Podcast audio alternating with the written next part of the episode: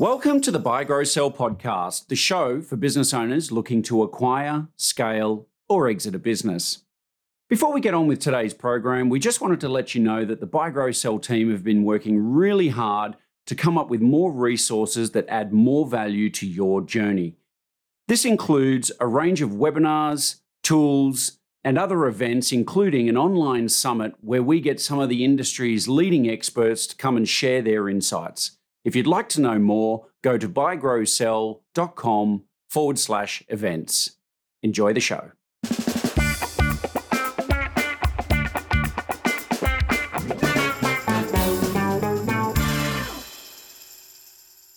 You know, when business partners fall out, things can get really messy. A small disagreement can spiral downward fast, and the next thing you know, all communication is broken down the business suffers, and you find yourself unbelievably stressed trying to figure out how to part ways. But it's not always about disagreements.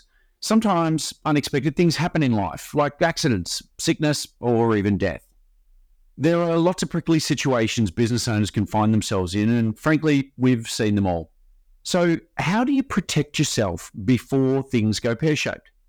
Well, in this next episode, we're doing a bit of a first in that we're going to have a three way discussion with myself, Joanna Oakey from Aspect Legal, and Nick Fanto from Orbital Advice. Now, we're going to be kicking around this whole idea of how to effectively break up with your business partner. What are the key things you need to be thinking about? What are some of the protections you can put in place while you're all still friends, just in case things don't work out the way you planned? It's a bit of a different episode, but there's so much value in here that I think any business owner really needs to understand. Thanks for joining. I hope you enjoy the show. Brilliant. Okay, wonderful. Well, welcome on board. Of course, you're here today with um, breaking up with your business partner. My name's Joanna Oakey. I'm the managing director of Aspect Legal, um, and we are specialist commercial solicitors. Uh, we also have a couple of podcasts that you should check out if you haven't heard them yet. Um, the Deal Room podcast, which is uh, one of the top podcasts in Australia for SMEs dealing with business sales and acquisitions, and Talking Law, which is all about smart legal tips for business. So you can find both of those on your favorite podcast player. Simon and Nick, throwing over to both of you. Fantastic. Uh, well, Simon Bedard, I'm the founder and CEO of Exit Advisory Group. So uh, we do fundamentally two things. We help business owners actually buy and sell companies, and we do this every day. So we got a very, very good understanding of what drives value in a business. And, and really, the other part of our business is advisory work. You know, what's your business worth today? What is evaluation? How do you do go about that? What's your exit plan? What does that look like? How do you plan for this once in a lifetime kind of event and make sure that you maximize that? So that's us. Nick. Hi, guys. My name's Nick Fanto. I'm the director of Orbital Advisory. Um, I run a specialist life insurance, uh, well, ad- advice business, and we've been in operation for 12 years. We work with individuals and business owners to make sure they've got adequate risk protection strategies. And we do a lot of work around key person and buy sell insurance, which is going to be our big focus today um, from our angle.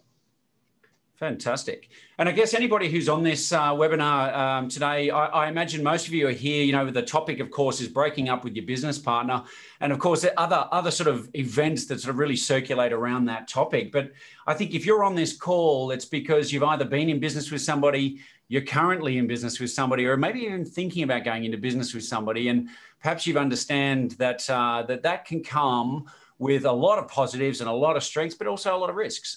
And uh, and so I guess you know, kicking things into into gear here. I mean, it's a it's an interesting topic because we all get into business for some reason, right? It's uh, you know, some people just because they're looking to create an income, they have an area area special specialty, and and they're looking to sort of be their own boss. Others get into business because they've got a grand plan to change the world. It's wh- whatever your reason for being in business. You know, it's it's often a deeply personal thing, of course, we get into business with other people, and, and that can add an entirely new dynamic to things, right? Um, you might want very, very different outcomes to, to your business partner and have very different concepts on where things should end. So I guess one of the big themes that we're going to be talking today about is, is you know, exiting really on your own terms, right? And, and exiting well and and the importance of actually having some sort of discussion and plan around that, right? Yeah, I mean, you're going to want to get something out of this journey. You put a lot of time, effort, and money into it. So we know what is the ideal outcome. And of course, I guess the, today's topic is really addressing a lot of risk around this. And you know, I think if you just simply define risk, it's it's the likelihood that you get an outcome different to what you're expecting, right? So, you know, you suddenly go into business with other people. Let's be honest, lots of things can happen in business, both from a personal relationship perspective, from a market perspective. I mean, we're coming out of a global pandemic. I think everybody kind of has a really good sense of what risk looks like these days, right? But uh, but I guess one of the big things that we see out there is, and it's and it's quite tragic in a lot of ways, is this breakdown of business partner relationships right? And, and, and this can happen for a whole bunch of reasons. And I guess really what we want to get to the guts today, and we'll, we'll talk about some of those scenarios about how those relationships can come apart. But really what we need to get to is how do we start to mitigate those risks so that people can protect themselves and, and ultimately get what they're looking you know for and, and, and achieve the goals they want on this this journey we call business so now, of course, one of the big things that we, we see in terms of risk mitigation, of course, is, is actually having some form of shareholders agreement. And it's sad to say that I think probably less than 10%, um, you know, and I, I, haven't done a poll of every single client, but I'm, I'm, I'm guesstimating it about less than 10% of my clients and all the people I speak to actually have a shareholders agreement. And if well, they do, good news, Simon. We are actually going to have a poll in this webinar, so we'll be able to test that theory. But sorry, I, yeah. I completely agree with you. Absolutely, yeah. So, so you know, having actually some sort of sense around what you're doing, and and you know what, you know, you spoke about polls. You know, if you're thinking and or you understand this simple concept that we are all going to get out of our business one day, you know, you need to start thinking about well, how much runway do you have to achieve what you you want to do, right? So, so, and I think we actually have another poll question there, don't we, Joe? About you know, we do absolutely, absolutely, we do. And shall we launch that? I think we're, you know, if you if you haven't thought about your exit, that's okay. If you've got a bit of an exit in mind, fantastic. But we've got a little poll question here just to get a bit of a sense of, you know, when you think you might want to exit your business. Mm. Um, now that might be just, um, you know, not we're not talking about necessarily selling your company or anything like that. It's about getting out of the day to day, right? Not having to work in the business anymore. You might hold it as an asset, you might sell it. That's fine. We're not talking about the specific exit strategy. It's just more where do you sit with the timing and have you thought about this? Um, and so while you're doing that and looking at those questions, um, you know, as we're, sort of talking about, one of the key things, I guess, that um, that we need to be addressing in terms of risk mitigation is, is understanding, you know, A, what you want to get out of it, B, what your partner or business partners might want to get out of this. And this all speaks to exit planning, but then having some way of actually not just documenting these objectives, but having a documented means for you to actually discuss this stuff and, and perhaps resolve any potential disagreements that you might end up having around the direction of the company and, and you know ultimately your contributions as business owners. Um, so that's probably a good segue to hand over to Joe. I mean, Joe, you, you know, you're dealing with this stuff every day, right?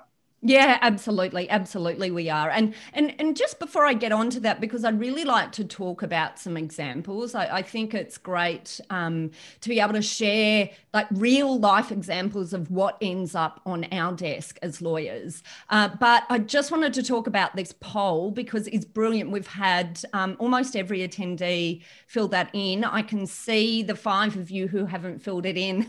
no, I'm kidding, but there are a couple that haven't. So um, so make sure you get in there. I'll, I'll end it in a couple of minutes. But it looks like here that um, we have um, most, the highest response, so that's 32% are looking to exit their business in five years or more. So, um, you know, down the track, 30% don't know. Um, and I think that's super interesting that that concept that uh, at least a third of the people who are on this webinar at the moment don't know when they might exit the business, and I think that's a true representation of um, of business as a whole, isn't it? And and that's why we're talking about this topic today, and and it actually segues beautifully into some of the cases that I wanted to talk about, the examples that I see my desk of problems that occur day in day out um, that we see business owners going through, and that's that you can't necessarily always anticipate when you might want to exit.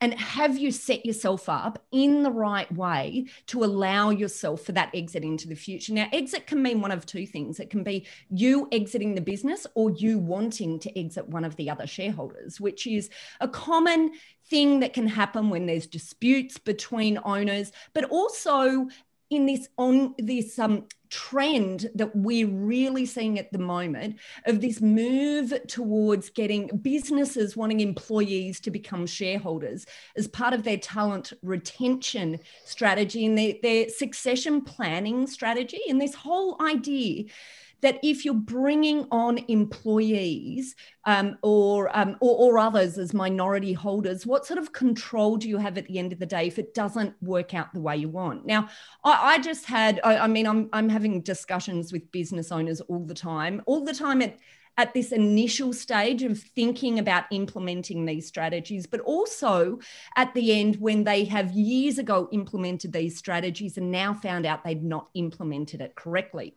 Um, and what the what the common issue is um, in those sort of scenarios is, for example, an employee has been given shares or purchased shares, and then um, you know there comes a period of time where suddenly perhaps the parties work out this isn't working, and they need to be exited from the business. How do you get those shares back?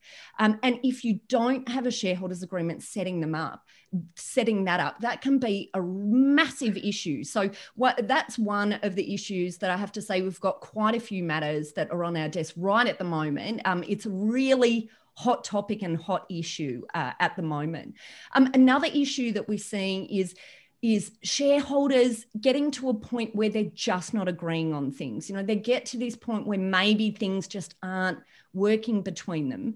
And often um, there's two particular problems that come out at this phase. Number one, it's the lack of provision in the shareholders agreement to deal with disputes. So this relates to controlling decision making within the business and how that happens. Um, and the second component is well, if you don't agree, how is it that you organize? Exit, whether you're the party that wants to exit, or as we talked about before in the case of the employees, how do you um, exit other um, you know, staff or shareholders or equity holders. Um, we've got a, a you, you, know um, an example right now uh, on our desk of um, a, of a business owner that was seeking to sell out of the business, but couldn't get the agreement of one of their other shareholders. And the problem is when that happens and you haven't got a shareholders agreement in the background to provide you with the ways to ensure that if you've got a group decision to exit or, or a majority decision to exit, then you're all on board to do that, then it can be very, very difficult to get, um, you know, agreement between the parties if someone feels either a they don't want to exit and they have the power to hold up the process or b they want to I, I, guess create a situation that's more advantageous for themselves because they can see that they're less emotionally connected with this need to exit. So they're they're hanging in for a greater payday. And um, you know I, I don't know guys have you seen this sort of situation before yeah, I mean, that's interesting. I had another client as well. There were three founders, um, all equal shareholders. Um, and, and interestingly, along the journey, two of the two founder, two of the founders married each other. Um, so talk about changing the dynamic, right? Right, and, absolutely. You know, and these are all really super smart people and they've done a lot of planning and prep and they actually even had a shareholders agreement in place. But of course, the trap was that they hadn't sit, sat down and discussed what if one of us or more than one of us wants to actually get out and and do their own thing. And yeah. literally, as this one client said to me, he goes, I, I, I would actually have to die so that my family can extract the capital we've got tied up in this business. Yeah. He said, like, yeah. and clearly that's not a, an ideal solution. So, yeah, Yeah. look, this sort of Well, stuff. and is- we're definitely going to talk about that. indeed, indeed. Well, one, sorry, I was going to say one that I found really interesting, Simon, and we've spoken about this before. Um, were two clients of mine that their, their whole plan when they started the business was to transition it to their kids, and they were on the same page. They wanted to transition it to their kids, and one of the children ended up being unwell. He was diagnosed with cancer, and he doesn't want to go into the family business. The other son wants to go into the family business but the business partner cannot stand the son and does not want to be in business with him. So, how do you communicate about that? How do you get on the same page? You know, the Yeah. ballpark's changed. Um, and so, it's not, a, not much of a conversation to have. Hey, by the way, um, mate, I don't like your son. you know? It's, it's a really important point you make, Nick, because the point is that um, putting in place things like shareholders agreements, thinking through exit, is helping you to go through checklists of asking questions that you may not otherwise ask, but that you should be asking and that you need to ask. Um, and, and, and the role of a shareholders agreement, I guess, is to drive you into ask these questions. But really, it's it's to help guide. It, it does many things. I don't want to oversimplify it, but in in essence, the two really important things that it does is it helps drive how decision making is going to happen in a business and, and the expectation that you have between um, other equity holders? And secondly how exit will occur? So um, i just we've got another poll for you. So the first thing um, we or the poll that we're going to launch right now launching there we go as we speak um, do you have a shareholders agreement in place right now? Um, and and if you're an advisor and you don't want to answer this about your own business then maybe reflect on how this um, might be answered from the majority of your uh, client base. And so we've got some options there a few yeses but with caveats about when they're reviewed because the point here is not just um, creating a shareholders agreement and having it in place. Uh, that's, of course, a critical thing. Um, it's also about ensuring that you've actually signed it. Can I tell you the number of people that I've spoken to where they have the shareholders agreement, but they've never signed it? Um, but it's also about ensuring that the shareholders agreement is reflecting where you are today in your business. And something that you signed 10 years ago isn't necessarily reflective of today. Um, so, yeah, sorry, Simon, I feel like you want to throw in there. Go for it. No, but no, you're, no, you're, you're spot on, right? I mean, I, it's, it's a living document, and if you're not uh, if you're not reviewing it every sort of couple of years, like you know, and, and it doesn't need to be this deep dive. Review it, do a check, pass the sanity test. Yes, it's still fit for purpose. You know, and if it's and if it's not, then great, you've got the, the precursor for a discussion without conflict, right? Yeah. Yeah. You know, at the end of the day, shareholders agreements are best written while you still like each other, right? Oh, so true. And, Yeah. and especially when people start off in a business, right? There's this honeymoon phase of everyone's so excited. It's a great opportunity. Everyone sees the opportunity, and we're often blinded by the opportunity, and we're blinded to the risks. yeah. And, and so, you know, whilst everybody's hugging it out and high fiving about this new venture, let's sit down and have a really open conversation and transparent conversation about all the various things that could go wrong. And and without it it doesn't have to be a big negative discussion. It's just a hey look you know life happens right? You know nobody in uh, in december 2019 thought that we would be locked up for most of the year in 2020 right? So Yeah. stuff happens. Let's just assume that stuff will continue to happen. How do we start to plan for that in the most appropriate way I love it. I love it. And thanks everyone for filling in this poll. There's just a few um, uh, responses we're waiting on, but I just want to share the results because I think it's interesting, although not at all unexpected. Um, but we have 40% who say no, they don't um, have a shareholders agreement. So that's pretty good, guys. You're, as a whole, you're probably higher than what we anecdotally see in the market. Um, 10% say yes, it's in draft, but not signed. I think that's definitely something that we can all attest to having seen regularly. And can I just say, when clients come in and I ask them for their shareholders agreement, if there's an issue in the business or whatever, and and they say it's that moment when you can see them kick themselves, saying, "Oh, you know, we had these discussions, we had it in draft, or we just didn't quite get there." Um, twenty nine percent, so that's a third of all respondents, have said yes we do have one, but it hasn't been reviewed in the last two years. And, and I think that's a critical reminder that you really need to be going back and ensuring that you're reviewing these things um, and, and ensuring that they're current. And um, we have 20%, so only 20% of the attendees who have one in place and have had it reviewed in the last two years. So kudos to you. Well Big claps. Well. That's right.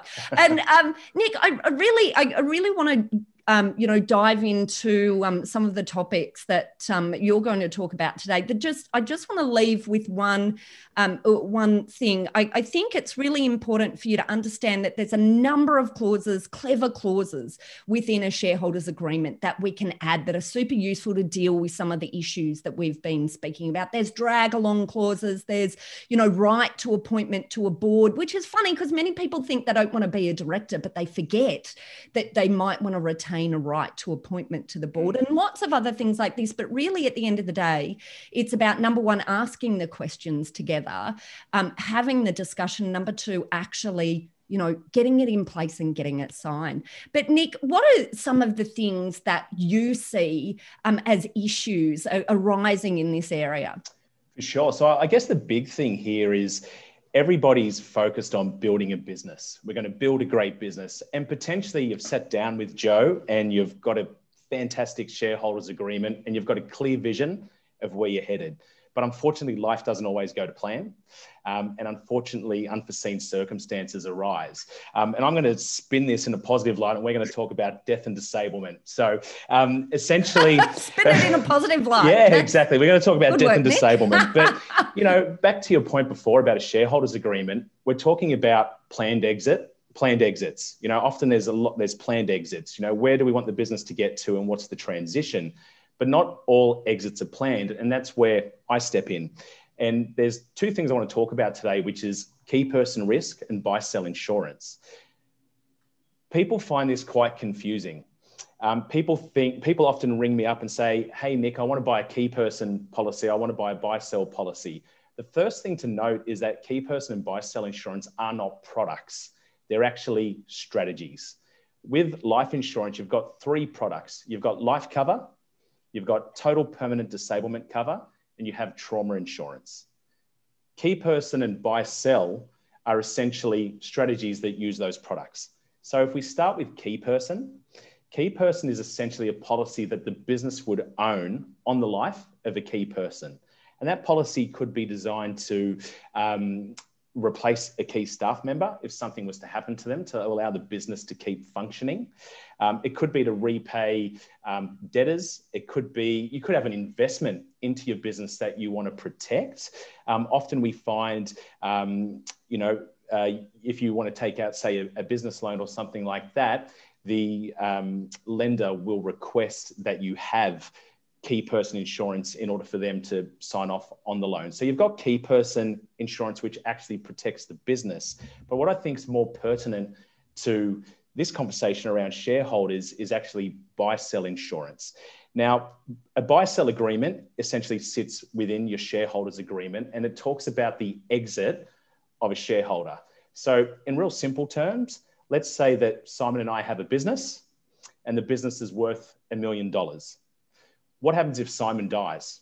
If we don't have a shareholders agreement, who owns the business? I'm actually now in business. and The likelihood is with Simon's wife. Simon's wife's a lovely person.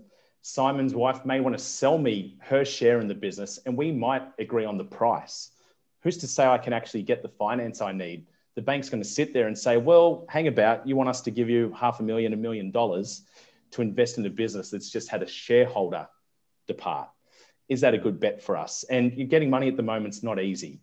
The other part of that may be that Shanti might be willing to sell the business, but she might have someone in her ear saying, you know what? It's not, it's not worth a million bucks. It's actually worth three million bucks. So if you want to buy me out, I want one and a half million dollars. Um, and then I've got to sit there and go, well, hang about, I don't believe the business is worth that. And now we've got a massive problem because that business is actually my livelihood and I want the controlling stake this is where buy sell insurance comes in place. In my mind, the cleanest solution would be that Simon and I have a life insurance policy and a TPD insurance policy that is spoken about within the shareholders agreement that states that if Simon dies, we've agreed to the value of the business at X, and that insurance policy will pay his estate. And once his estate receives that money, we get the shares back. So essentially, insurance becomes the funding mechanism of the buy sell agreement. Um, it means we don't have to worry about, sorry, Simon. No, Nick, I was just going to ask the question. So presumably there too, it's it's all based on a predetermined valuation methodology, right? Correct. Correct. So what we do, there's really three steps when you're looking at buy sell insurance. First step is we need a valuation.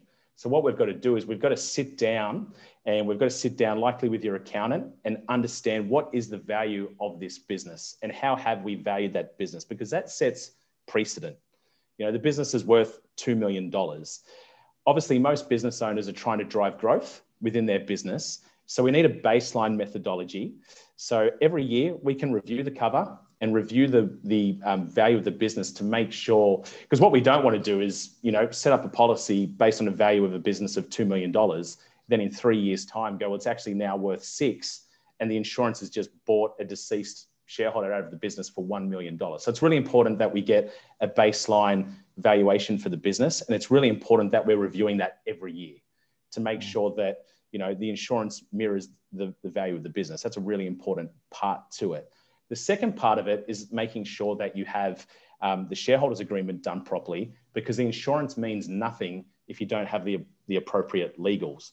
Because essentially, if I go back to our scenario, Simon, if we don't have the legal agreement, and you've passed away and your wife receives that insurance money without the legal agreement, she's just received that insurance money. There's no legal agreement that's actually given me the shares back, which is inevitably, inevitably what it's like. And again, you know, your estate might sit there and say, well, hang about, we've got a million bucks, but we want another million for the shares. Um, you just don't don't know how people are going to react in a circumstance like that. So again, for me, buy sell insurance is such a clean exit strategy. Um, we need valuations, we need legal agreements. The insurance companies have, have changed, they've, they've tightened up on providing this insurance. They're going to want to see a valuation and they're, they're going to want to read your legal agreement. Um, but I think it's when we're talking about shareholders agreement, it's a really clean exit strategy um, that just enables, you know, it's just going to basically enable the transition of shares without the need to sit down and discuss dividend payments or have arguments around what is the business actually worth. It's all predetermined. Um, so it's definitely something that anyone in partnership should consider when looking at their shareholders agreement. Well, and that rolls. Oh, sorry, Simon. I was just going to launch a poll, and and then um, let's hear what you were going to add in there. We've got a poll in here. I think that that uh, links in very well to the poll here. Does intro? Oh, hold on, I haven't launched it. How about that? Okay, off we go. Now it's launched, and um, everyone should be able to see that. We've got a bit of a delay in launching it, but anyway, it will pop up soon. As soon as it launches, I'll pop back in. Maybe as it's trying to launch. Simon, how about you? Um, you let us know what you're about to say there. Yeah, it was just a quick question, I guess, for Nick, because um, you know, not everybody's in business with like their business partner is not necessarily an external person, right? Like, so some people are shareholders with their spouse, right? Yeah. Um, and so you know, I see a lot of people, and the question that was asked to me recently is, well, if I'm in business with my wife, then then do I really? I don't really need a shareholders agreement because we've got other things in place. And I guess just my kick to both of you as both legal and insurance experts, but you know, you might be in business with your spouse, but it doesn't mean you shouldn't have a some insurance there as risk mitigation because if you're both integral to the business, you know, mm. lots of problems can happen. But I also imagine too, Joe, from a legal perspective as well, there are control elements, right? About well, who can make decisions and who can do what. Well, you know, and, and and I'll I'll let Nick answer most of it because I think there's um you know the the insurance element is probably a fundamental part of your question. But just very quickly, I think it comes back to this concept of um it's it's that checklist, isn't it? It's that that forcing the regime of asking the questions that you wouldn't think to ask, or that maybe might be a bit uncomfortable to ask, and you know, decision making in close context that can be a really useful decision you know? I mean sorry that can be a really useful discussion to have super useful discussion. But also um, I, I, do find that um, so and and I think James, someone qu- quoted, uh, commented here on the chat, no shareholders agreement, but I'm so sole owner currently, and totally, you know, I understand that position, but sometimes people forget when that moves, when that changes, then then that's when they really need to kick in to think about some of these um, other areas. So um, so, but but I think.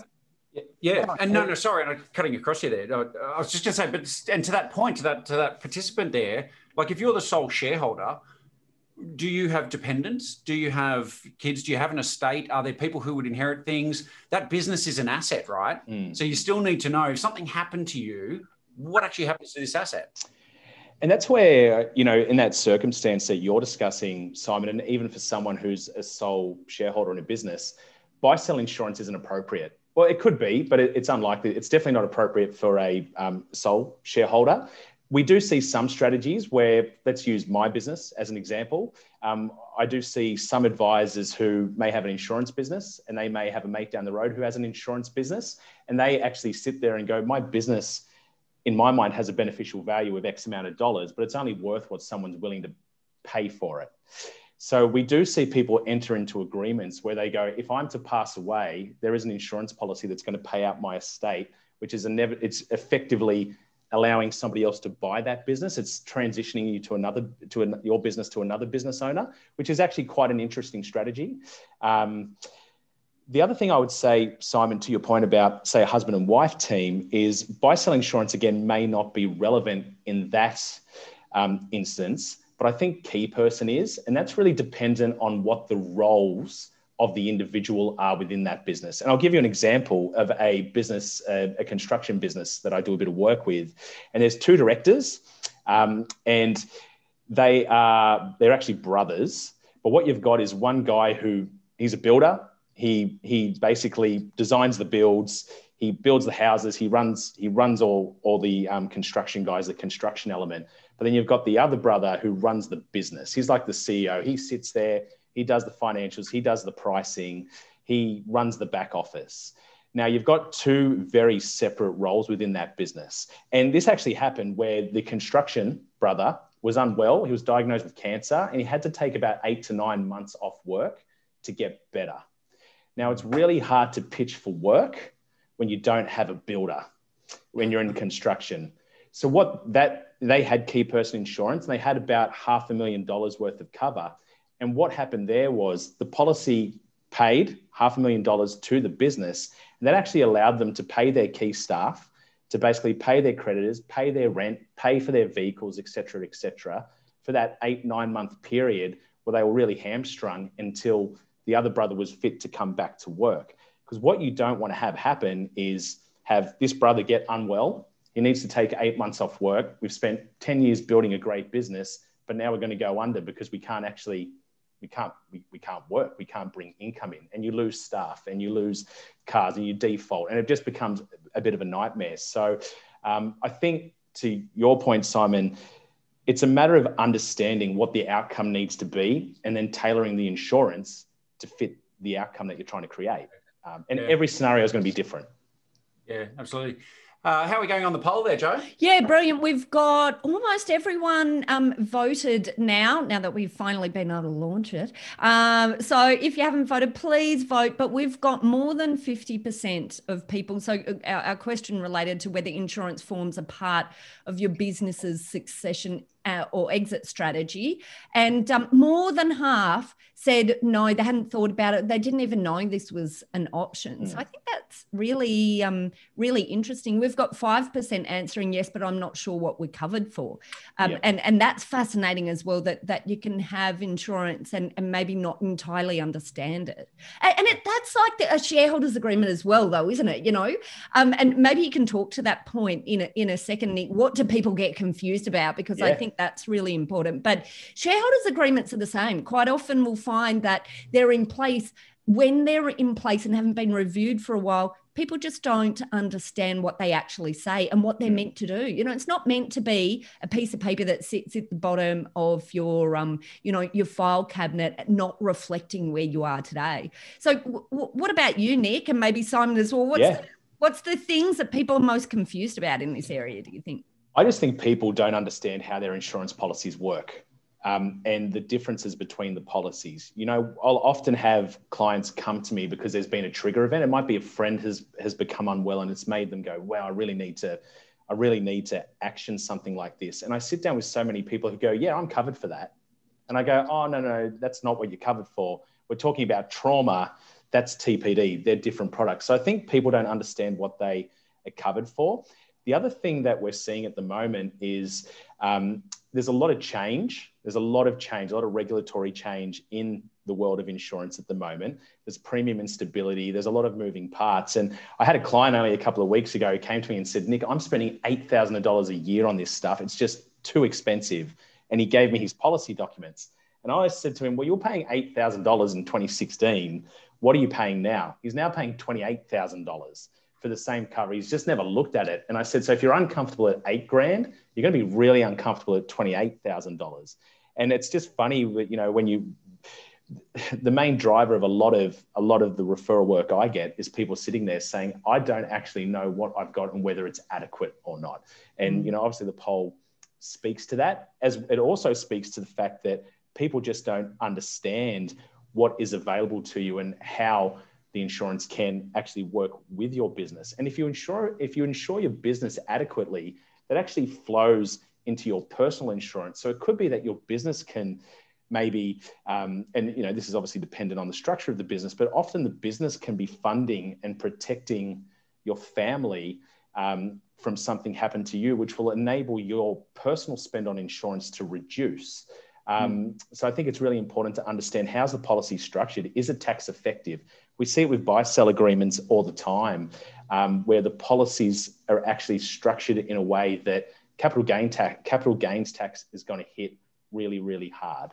Um, so there are tax, there are ways that you can structure buy sell insurance where the, the proceeds are tax free. That's really important because um, obviously no one here, well, I can't imagine anyone listening in on this wants to pay more tax than we, we need to. So there are there are strategies in which to get. You can never beat the tax man, but you can certainly you can certainly um, you know work as best as you can. Be well, smart look, about it. Absolutely.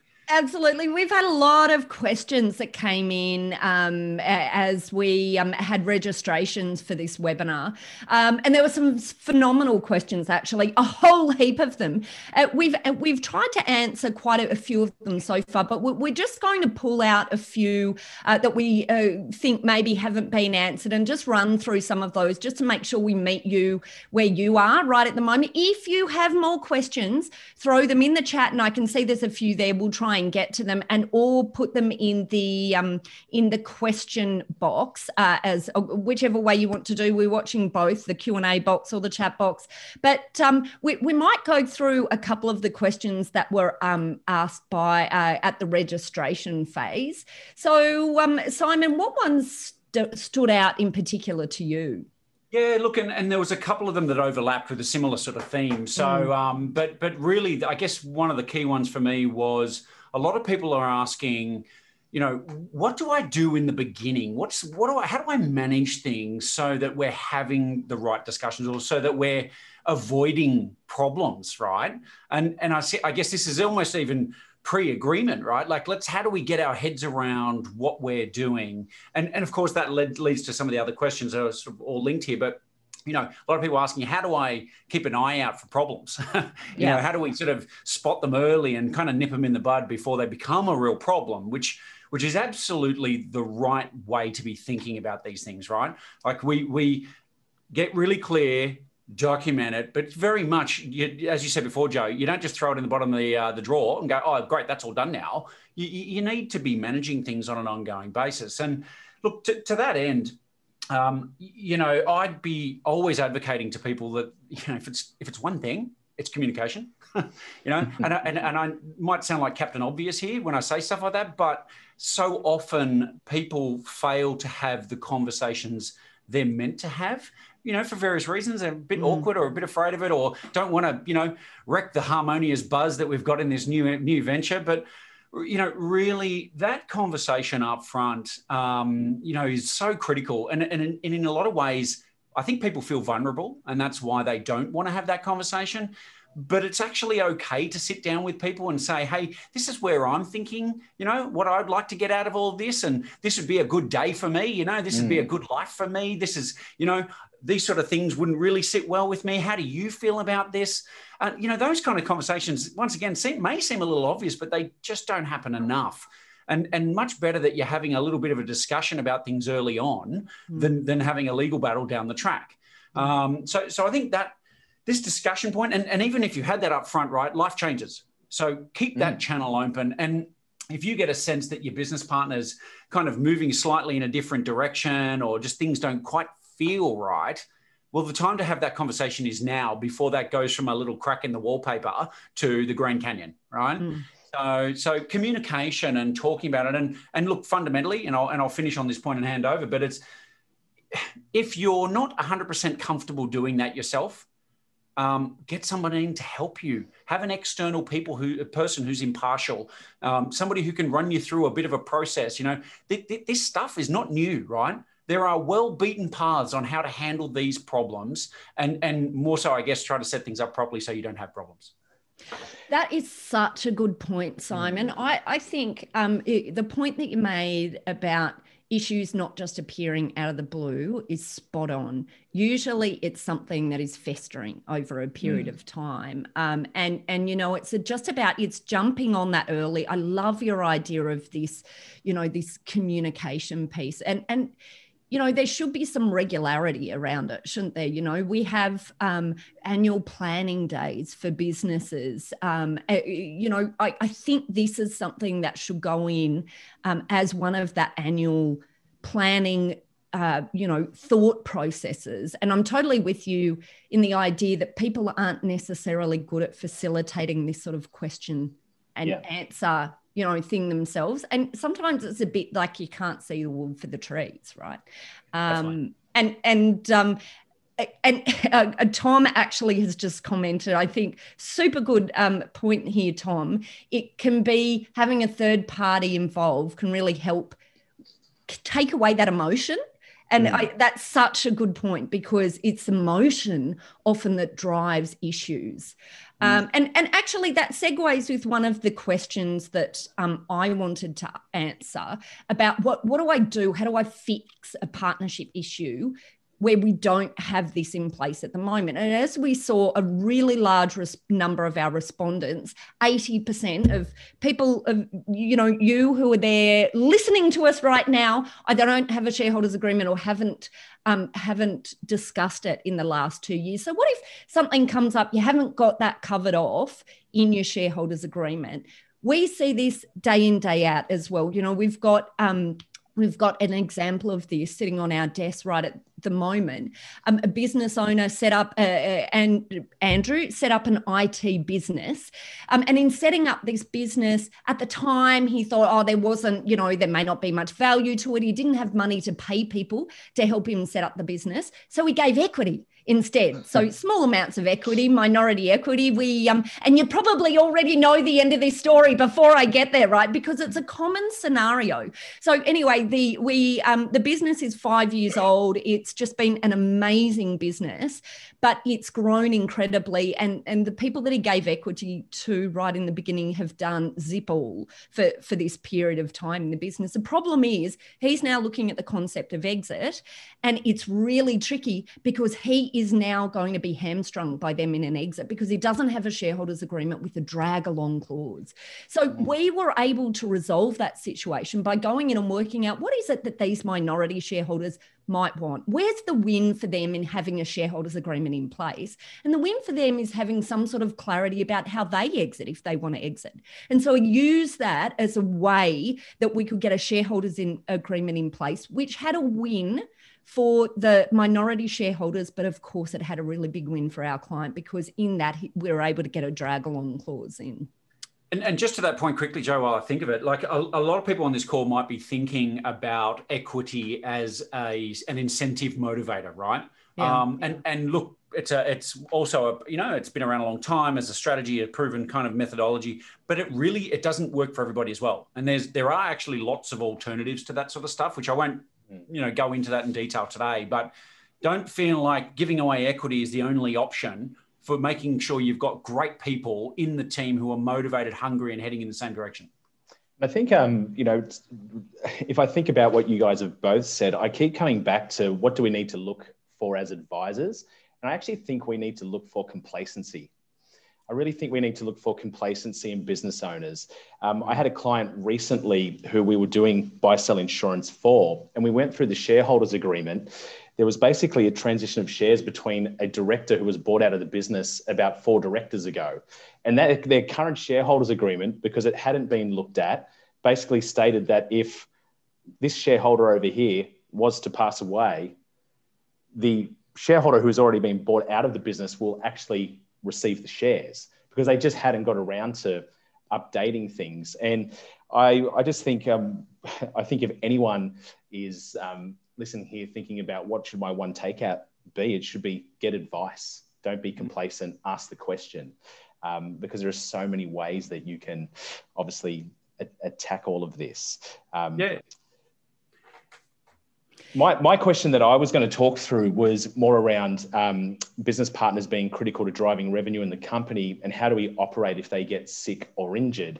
And I think I have spoken to this to some to some extent, but I keep coming back to what is that key person's role in the business, and if they are key to your business generating revenue, well, often they're not they're not replaceable, um, and often what you're going to need is to find someone to replace that person. And dependent on what your business looks like, it's not often easy to find the right person. It could be it could be that you need to write a check and and essentially provide someone with equity or a, or a sign-on bonus to get them in where does that money come from how do you keep paying for staff and i do keep coming back to key person insurance being a really really critical element of this i won't go back over examples that we've already spoken about but there was another question around how you can structure your buy sell insurance. And I think this is actually quite an interesting one because a lot of people do speak to me about can super pay for it?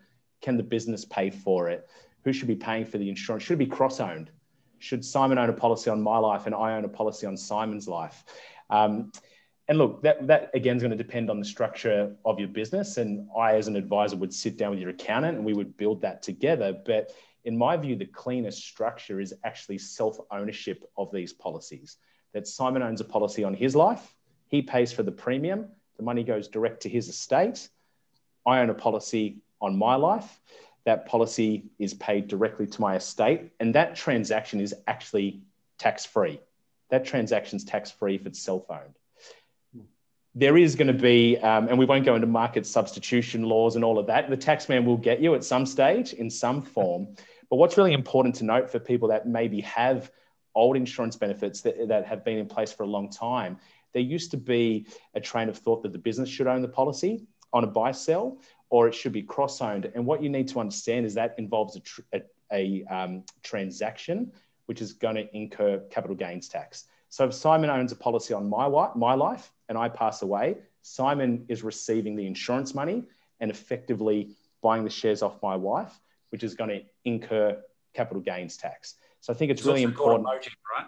yeah, it's also called a motive. So I think it's really important um, that you know to answer that question that you are getting advice around how is that insurance structured.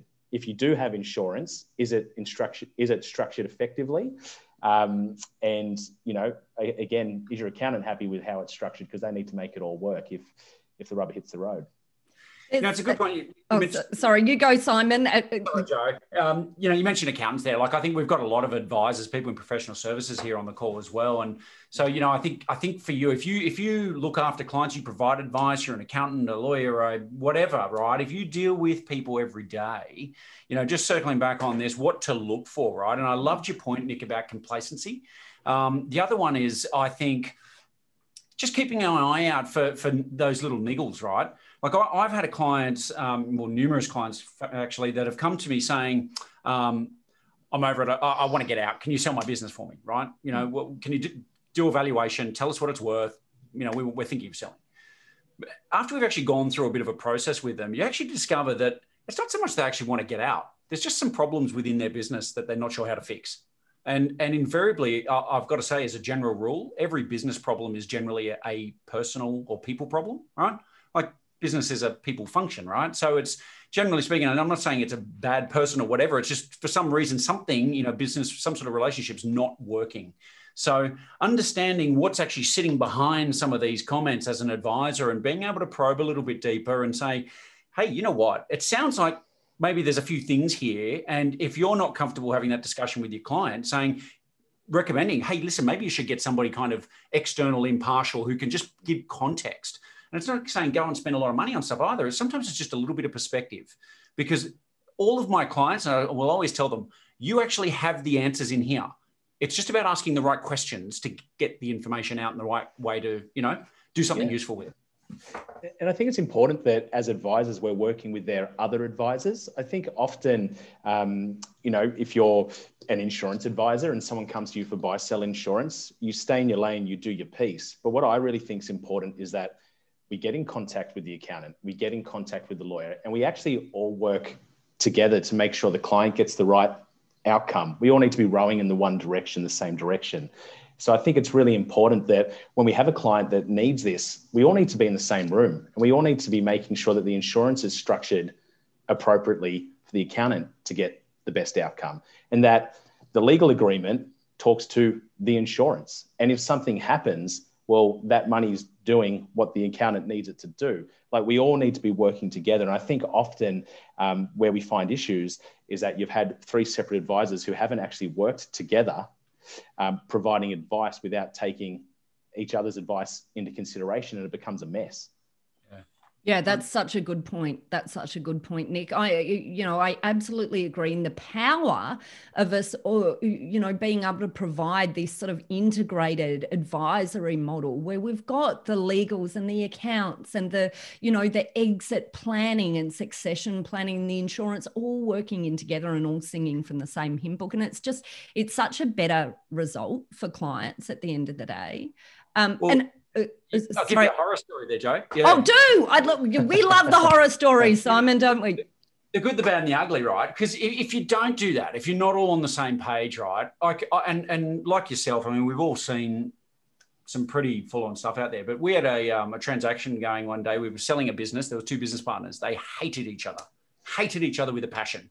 And so, you know, it's actually quite hard working with people who are like that. But literally we got to the end and we had an offer. Uh, it was a over a four multiple. It was industry. It was amazing and oh, simply brilliant offer. But even during this little process, their relationship had deteriorated so much further that we had one owner turn around to say to us, "I'm not accepting the offer." Because I would rather burn this place to the ground than see that person get a single dollar out of this business. He needs this more than I do, and I don't really care. I'd rather burn the place down. And we sat there and went, oh my goodness, like, you know, that's just an example of just how nasty things can get if you just don't have this, the conversations and, and talk about this stuff up front. Yeah, it's such Absolutely a good point. horrendous.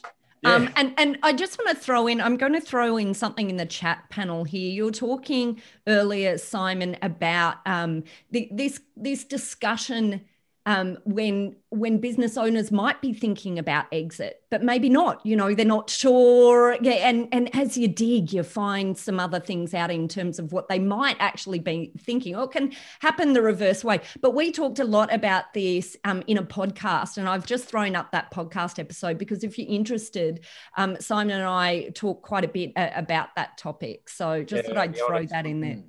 Yeah, look, and I, I, reckon honestly, if I, if I can, I'm um, sort of cognizant of time here, so and, and we, maybe we've got a little time for a couple more quick questions, but you know, if I can give one point that I would hope everyone would take away from from certainly from my perspective, my professional sort of perspective is, you know, none of us are born to do business, right? We're actually born to live our life. So your business should simply be a vehicle for helping deliver the life you want. So, you know, get clear on what you want over here, right? Because if you don't make decisions around the kind of life you want, fundamentally life just makes decisions for you.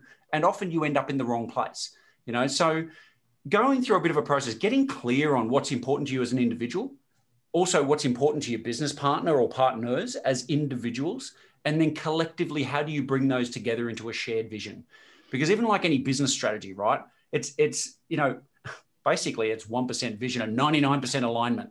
And, uh, and unless you go through something to get that alignment, it, it often just goes in directions you don't expect. Such a good point. I absolutely love that, Simon. Um, and uh, I guess like we have time for a couple of. I'm just going to really quickly run through a couple of questions here. How effective and non-compete clauses post exit can be very effective, but they need to be set up right because there's certainly some um, traps there. I thought it might be interesting to point Nick, to um, a comment that we've had from one of our attendees who talked about um, where they have actually had an issue where they were diagnosed with cancer and were unable to work for several months and didn't yeah, realize that they had trauma cover. Um, so isn't that fascinating? I've I've heard a couple of stories of people forgetting they've had cover and then and then you you know when it came to the point of needing it, them suddenly remembering that. So, yeah, yeah. Uh, you you'd be amazed, and this comes back to people not knowing what they're covered for. Um, really early on in my career, years and years ago, I had this this beautiful client. He's actually subsequently passed away, but when I sat down with him looking at his insurance, I always talk about we always get medical information because we need to understand if the because the insurance companies will assess you medically. So I need to understand if we're going to hit any brick walls. And in that, I said, his name was Robert. You had a brain tumor, Robert, about nine years ago, and you've got this trauma policy. Did you claim on that? And he said, What's trauma? And he actually told me that his advisor visited him in the hospital when he was unwell. And I'm sitting there going, you know, what, what, how did you not claim upon this? And you know what? It was a CommInsure benefit, and CommInsure, to their credit, paid the benefit and refunded him nine years worth of premium that he shouldn't have been paying. But I've had that, I would say, four or five times um, where clients have had policies. Um, I had it last year with a client who received a $650,000 trauma payout for heart surgery that they had. That they they actually rang me because their premiums were too expensive, wanting to cancel the policies. Um, and we just got talking, and it was actually a bit of a fluke because my dad had had the same surgery like two weeks earlier, and we got talking about it. And he was like, "Oh yeah, I had that about two and a half years, uh, a year and a half ago." And it made me sit there and go, what did you claim on your trauma? So again, it comes down to probably two things. Find an advisor who's actually going to work with you proactively. Um, and when these things happen, you need to be having these conversations with your your advisors. Um, if it's if it involves insurance, pick up the phone. And whether that's you know your current advisor, whether you want to call me, you know, say to me, hey, this is what's happened. Is this claimable? It's it's a really quick and easy conversation to have. Um, but yeah, no, I read that and that was really interesting. And it's great that it sounds like the policy did pay out. Great. Well, are there any um, any last minute questions uh, for anyone? Uh, very quickly, there's some questions about conflict between shareholders agreements and wills and what takes priority. Um, you have to understand that shareholders agreements are generally bet- well are between um, different parties, so you and another party, and so uh, you have to be really careful about conflicts there because your contractual agreements with another party may override what you want to do personally with your estate. So um, uh, so you really you need that all singing from the same hymn book. Um, we've had comments about the importance of estate planning, um, you know, with shareholders agreements working together, and I, I think that's absolutely um, a great uh, a, a, great point. Are there any other last minute, very quick questions that um, either of you want to quickly turn to, Simon or Nick? Uh, or Sorry, any other last minute questions from no, our no, attendees I'm, as well? I think I've, I've said everything I need to say. I think we've had enough in had enough death and disablement for one day. well, I, I, I, did like your point before, Nick. Um, you know, I think if you go through something traumatic in life, whether it is you know accident or death or something like that to you or somebody you love, um, it's it's not the time to you know be scrambling around and trying to work out what's what. And I think that's probably the benefit of of having well, frankly, someone like yourself, who I could just, you know, and and and it, and might sound like a gratuitous plug here, so I apologize. But Nick looks after my insurance, so I've been through his experience. But if something happens to me or my wife, we pick up the phone and go, Nick, this has happened, and help, thank you, hang up. It's being taken care of, right? Like, because I'm not going to be in the state to want to, you know, have to deal with technicalities and things like that. So and you don't want to talk to insurance companies directly because you'll sit on hold for about 45 minutes. So, yeah, come, come, we'll do that for you. Yeah, totally. Well, how about we um, maybe all just share some of our um, last minute uh, couple of tips uh, to leave the audience with. If we have have not answered your question, you should have an e- email in your inbox right now. Actually, it will be there right now. If you want to, um, if you want to ask any of us questions, um, we'd love to answer those questions for you. If we haven't answered your question, um, then just pop us a note and, and we'll get back to you with an answer. And, and I guess for me, just um, signing off for everyone, my top tips are um, actually uh, jumping on something Simon said earlier, which is um, get this stuff in place while you're in agreement. And if you can't, there's still ways that we can deal with it, but it's much harder. So it's much easier if you can do it while you're still in agreement. Use um, use shareholders agreements to be the element that forces you to ask those questions that you may not uh, otherwise ask make sure you get it in place and make sure you get it reviewed i think that's the you, you know if if you meet those elements, then you'll be able to deal with decision making issues, exit, and all of those things that we've talked about today, um, you know, a lot more proactively, avoiding the issues occurring in the first place and giving you some sort of parameter to deal with these things as they pop up along the way. And, and that's my uh, point, I think. Yeah, and, and to dovetail into that, Joe, I think you know I, I think a lot of the times people don't have these discussions is because they they feel uncomfortable about personal conflict. Mm. And I mm. think too, if you you can step back from that a little bit with business partners and say, hey, listen, I'm actually taking off my shareholders hat here, and I'm taking off my employee employee hat. As a director, we as both directors, we both have a responsibility to make decisions in the best interest of this company, and as a director, man, it's important for me to ask these questions for us to talk about this stuff, right? Because otherwise, we're we're doing a disservice to the company, and then in mm. effect, potentially the employees, our customers. Like it's it's it's not necessarily me asking you. It's hey, it's we both have a responsibility to discuss it. It's just the right thing to do. Mm, mm. Um, and and I guess it's about you know, don't just set and forget as well, right? Mm. Totally, totally. And I, and I think the one of your points earlier, I think it was you, Simon, engage a third party. Engage a third party. Um, you know, you spend your life building this business. Sometimes you, when you build it brick by brick, you can't actually see what you've built. You need someone from the outside to look within and go, they can actually see what you built. And I think it's a great idea to get a third party that can, that's not emotionally attached, that can sit to the side and, and question you. So, um, and from an insurance perspective, know what you're covered for just know what know what you're paying for. Someone to put uh, put the match out before they burn the place to the ground. So.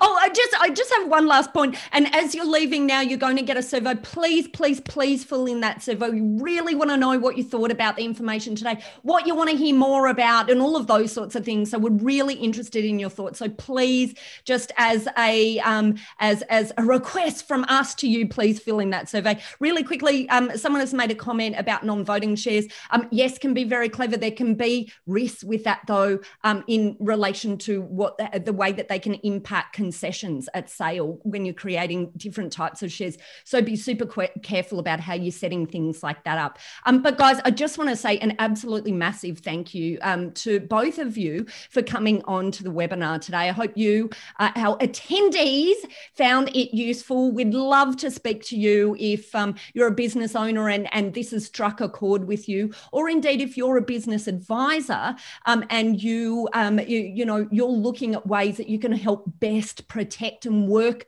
with your clients as they're, um, you know, considering these things in their business. So I just want to say a massive thank you to, to all of you for coming along today. Any parting words, Simon or Nick? Before we day. wrap it. Brilliant. Wonderful. Okay. Thanks, guys, and have a fabulous rest of your day. Bye.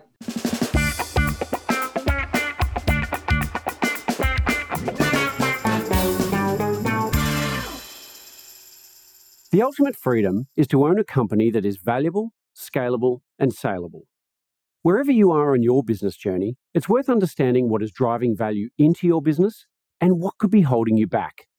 For more information, speak to the team at Exit Advisory Group by going to exitadvisory.com.au or send an email to ask at exitadvisory.com.au. Thank you for listening to the Buy, Grow, Sell podcast with Simon Bedard. For complete show notes with links to additional resources, visit buygrowsell.com forward slash episodes. Simon is the founder and CEO of Exit Advisory Group, and you can follow him on LinkedIn.